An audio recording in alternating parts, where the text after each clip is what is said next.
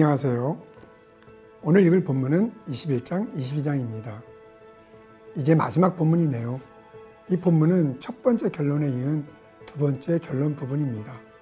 돌아보면 요한계시록은 서론, 본론, 결론 세 부분으로 크게 나누어지는 것을 알 수 있습니다. 오늘 본문의 중요한 주제는 새 하늘과 새 땅, 그리고 새 예루살렘에 대한 내용입니다.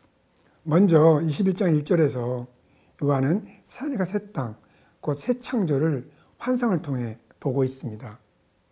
그리고 21장 5절에서 하나님은 만물을 새롭게 하신다고 선포하십니다. 새 창조는 새롭게 지어진 만물이 아니라 새롭게 된 만물입니다. 새 창조는 재창조를 통해서가 아니라 갱신을 통해서 우리에게 선물로 주어지게 됩니다.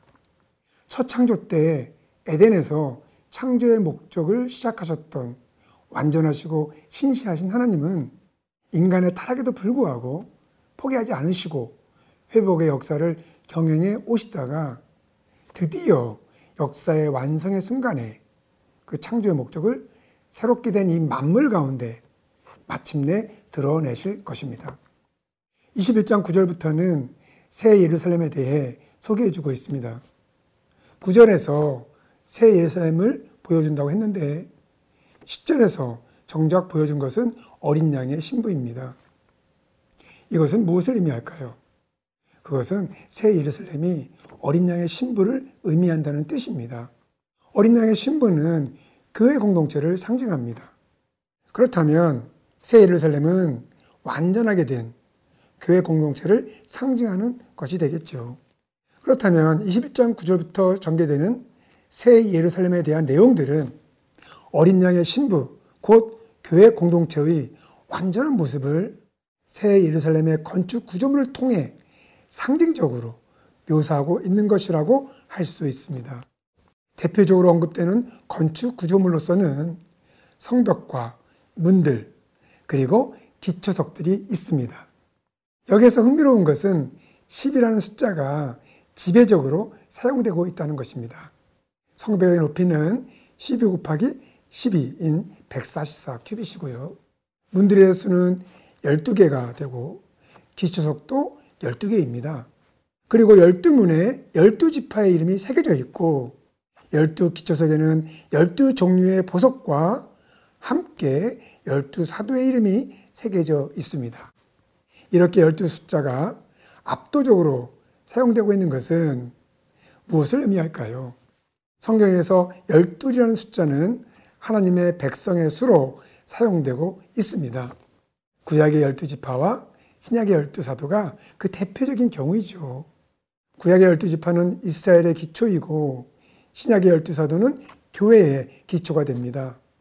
그래서 12지파는 이스라엘을 대표하고 12사도는 교회 공동체를 대표합니다. 또한 12지파의 기초 위에 세워진 구약의 이스라엘은 약속이고 12사도의 기초 위에 세워진 신약의 교회는 그 약속의 성취입니다.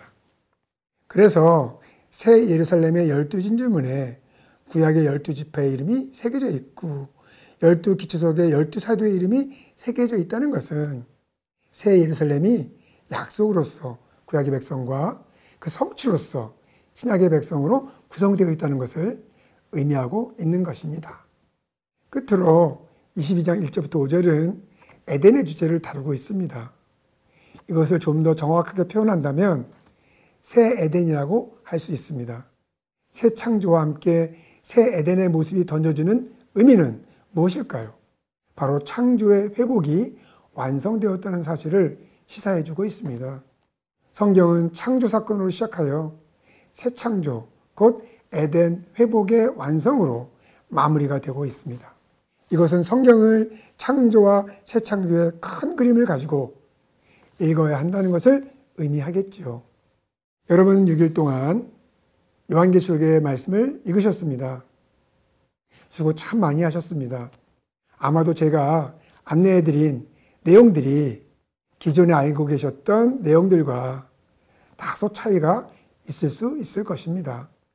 이러한 차이가 혼란을 주는 대신 요한계시록을 새롭게 접근할 수 있는 좋은 기회가 될 수 있기를 기대합니다. 좀 더 자세한 내용을 필요로 하신다면 제가 저술한 성서 유니온에서 출간된 요한계시록 어떻게 읽을 것인가를 참고해 주시면 감사하겠습니다. 이번에 성경을 읽은 경험이 올 한 해를 마무리하는 이 계절에 아주 기억에 남는 추억이 되시기를 간절히 바랍니다. 그러면 요한계시록 21장, 22장을 함께 읽도록 하겠습니다. 제 21장 또 내가 새 하늘과 새 땅을 보니 처음 하늘과 처음 땅이 없어졌고 바다도 다시 있지 않더라. 또 내가 봄에 거룩한 성 새 예루살렘이 하나님께로부터 하늘에서 내려오니 그 준비한 것이 신부가 남편을 위하여 단장한 것 같더라. 내가 들으니 보좌에서 큰 음성이 나서 이르되 보라, 하나님의 장막이 사람들과 함께 있음에 하나님이 그들과 함께 계시리니 그들은 하나님의 백성이 되고 하나님은 친히 그들과 함께 계셔서 모든 눈물을 그 눈에서 닦아주시니 다시는 사망이 없고 애통하는 것이나 곡하는 것이나 아픈 것이 다시 있지 아니하리니 처음 것들이 다 지나갔음이로라 보좌에 앉으신 이가 이르시되 보라, 내가 만물을 새롭게 하노라. 이 말은 신실하고 참되니 기록하라. 이루었도다. 나는 알파와 오메가요, 처음과 마지막이라. 내가 생명수 샘물을 목마른 자에게 값없이 주리니 이기는 자는 이것들을 상속으로 받으리라. 나는 그의 하나님이 되고 그는 내 아들이 되리라. 그러나 두려워하는 자들과 믿지 아니하는 자들과 흉악한 자들과 살인자들과 음행하는 자들과 점술가들과 우상 숭배자들과 거짓말하는 모든 자들은 불과 유황으로 타는 못에 던져지리니 이것이 둘째 사망이라. 일곱 대접을 가지고 마지막 일곱 재앙을 담은 일곱 천사 중 하나가 나와서 내게 말하여 이르되 이리 오라 내가 신부 곧 어린 양의 아내를 네게 보이리라. 성령으로 나를 데리고 크고 높은 산으로 올라가 하나님께로부터 하늘에서 내려오는 거룩한 성 예루살렘을 보이니 하나님의 영광이 있어 그 성의 빛이 지극히 귀한 보석 같고 벽옥과 수정같이 막더라 크고 높은 성곽이 있고 열두 문이 있는데 문에 열두 천사가 있고 그 문들 위에 이름을 썼으니 이스라엘 자손 열두 지파의 이름들이라 동쪽의 세 문, 북쪽의 세 문, 남쪽의 세 문, 서쪽의 세 문이니 그 성의 성곽에는 열두 기초석이 있고 그 위에는 어린 양의 열두 사도의 열두 이름이 있더라. 내게 말하는 자가 그 성과 그 문들과 성곽을 측량하려고 금 갈대자를 가졌더라. 그 성은 네모가 반듯하여 길이와 너비가 같은지라. 그 갈대자로 그 성을 측량하니 만 이천 스타디온이요 길이와 너비와 높이가 같더라. 그 성곽을 측량함에 144 규빗이니 사람의 측량 곧 천사의 측량이라 그 성곽은 벽옥으로 쌓였고 그 성은 정금인데 맑은 유리 같더라. 그 성의 성곽의 기초석은 각색 보석으로 꾸몄는데 첫째 기초석은 벽옥이요 둘째는 남보석이요 셋째는 옥수요 넷째는 녹보석이요 다섯째는 홍만호요 여섯째는 홍보석이요 일곱째는 황옥이요 여덟째는 노곡이요 아홉째는 담항옥이요 열째는 비취옥이요 열한째는 청옥이요 열두째는 자수정이라 그 열두 문은 열두 진주니 각 문마다 한 개의 진주로 되어 있고 성의 길은 맑은 유리 같은 정금이더라 성 안에서 내가 성전을 보지 못하였으니 이는 주 하나님 곧 전능하신 이와 및 어린 양이 그 성전이심이라. 그 성은 해나 달의 비침이 쓸데없으니 이는 하나님의 영광이 비치고 어린 양이 그 등불이 되심이라. 만국이 그 빛 가운데로 다니고 땅의 왕들이 자기 영광을 가지고 그리로 들어가리라. 낮에 성문들을 도무지 닫지 아니하리니 거기에는 밤이 없음이라. 사람들이 만국의 영광과 존귀를 가지고 그리로 들어가겠고 무엇이든지 속된 것이나 가증한 일 또는 거짓말하는 자는 결코 그리로 들어가지 못하되 오직 어린 양의 생명책에 기록된 자들만 들어가리라.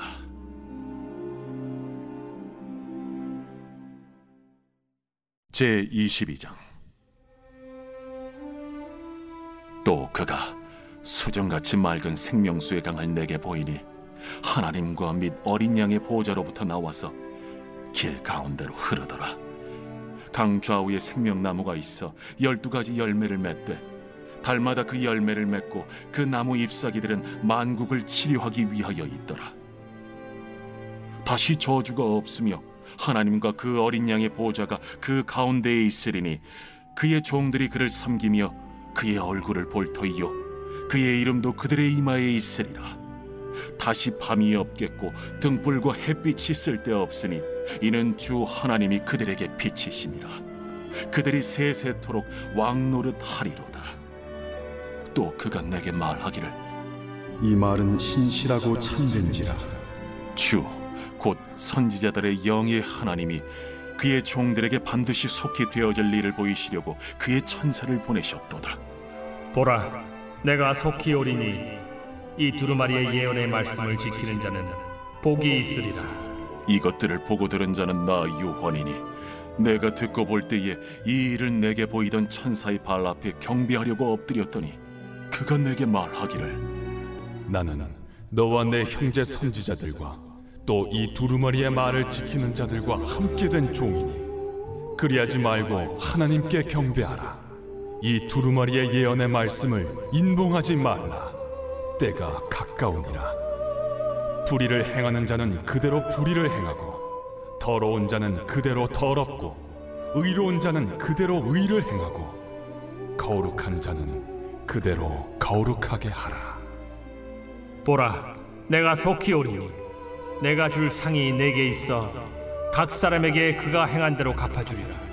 나는 알파와 오메가요, 처음과 마지막이요, 시작과 마침이라. 자기 두루마기를 빠는 자들은 복이 있으니 이는 그들이 생명나무에 나아가며 문들을 통하여 성에 들어갈 권세를 받으려 함이로다. 개들과 점술가들과 음행하는 자들과 살인자들과 우상 숭배자들과 및 거짓말을 좋아하며 지어내는 자는 다 성 밖에 있으리라. 나 예수는 교회들을 위하여 내 사자를 보내어 이것들을 너희에게 증언하게 하리노라. 나는 다윗의 뿌리요 자손이니 곧 광명한 새벽별이라. 성령과 신부가 말씀하시기를 오라 하시는도다. 듣는 자도 오라 할 것이요 목마른 자도 올 것이요 또 원하는 자는 값없이 생명수를 받으라 하시더라.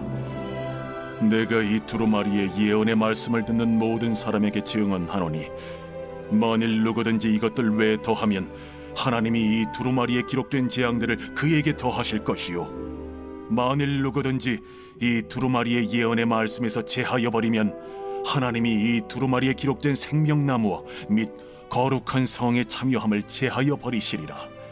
이것들을 증언하신 이가 이르시되 내가 진실로 속히 오리라. 아멘. 주 예수여 오시옵소서. 주 예수의 은혜가 모든 자들에게 있을지어다. 아멘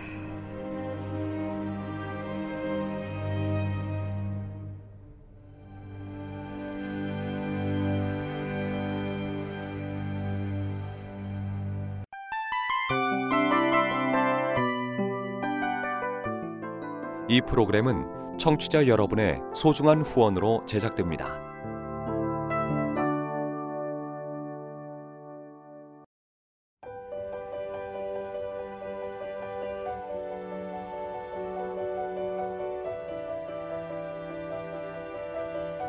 세상에는 수많은 교회들이 있지만 더 깊이 있는 말씀 강해를 찾기 위해 크기로만 교회를 선정하지 않습니다.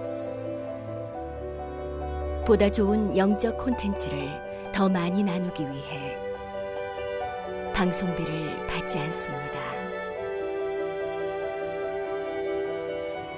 1년 365일 복음만 전하고 싶어서 우리는 광고를 하지 않습니다.